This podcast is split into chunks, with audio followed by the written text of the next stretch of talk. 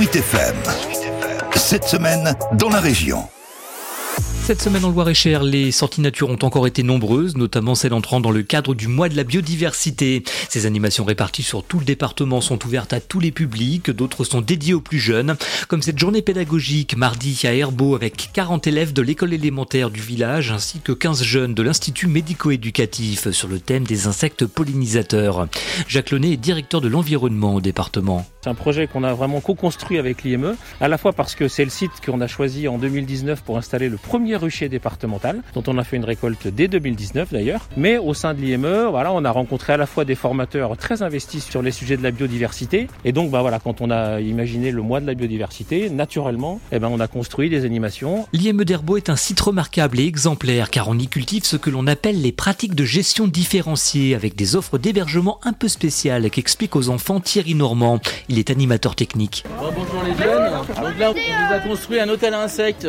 Est-ce que vous savez ce que c'est qu'un hôtel à insectes C'est un hôtel qui peut avoir des insectes. D'accord. Donc, à votre avis, on va aller chercher les insectes ou ils vont venir tout seuls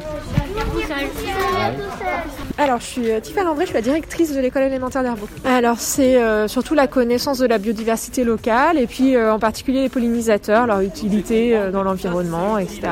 Pourquoi il faut les protéger. C'est un projet qu'on a aussi au sein de l'école autour de la biodiversité, le jardinage, connaître tout simplement l'environnement local, etc.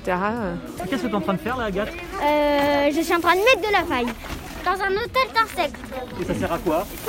Euh, À faire habiter les insectes pour qu'ils fassent leur bébé dedans. Un peu plus loin, c'est un autre atelier animé par des apiculteurs, dont Eric Souvent. Ces ruches se trouvent à Mélan. Là, on a fait une dégustation et en expliquant aux enfants les différentes euh, variétés florales qui donnent les différents miels, parce que là, ils ont goûté des miels très différents en texture et en goût. Et donc, on est sur l'explication pourquoi les miels sont différents. En fait, la réponse, c'est les fleurs. C'est ça qu'on leur explique aujourd'hui.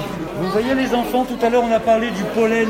Les abeilles, elles ramènent du pollen sur leurs poils quand elles vont voir les fleurs. Et regardez regardez dans le cadre, on voit des petites taches de couleurs différentes. Vous voyez C'est du miel ça, c'est du pollen. En tout, ce sont huit ruches qui sont installées sur le site de l'IME d'Herbeau.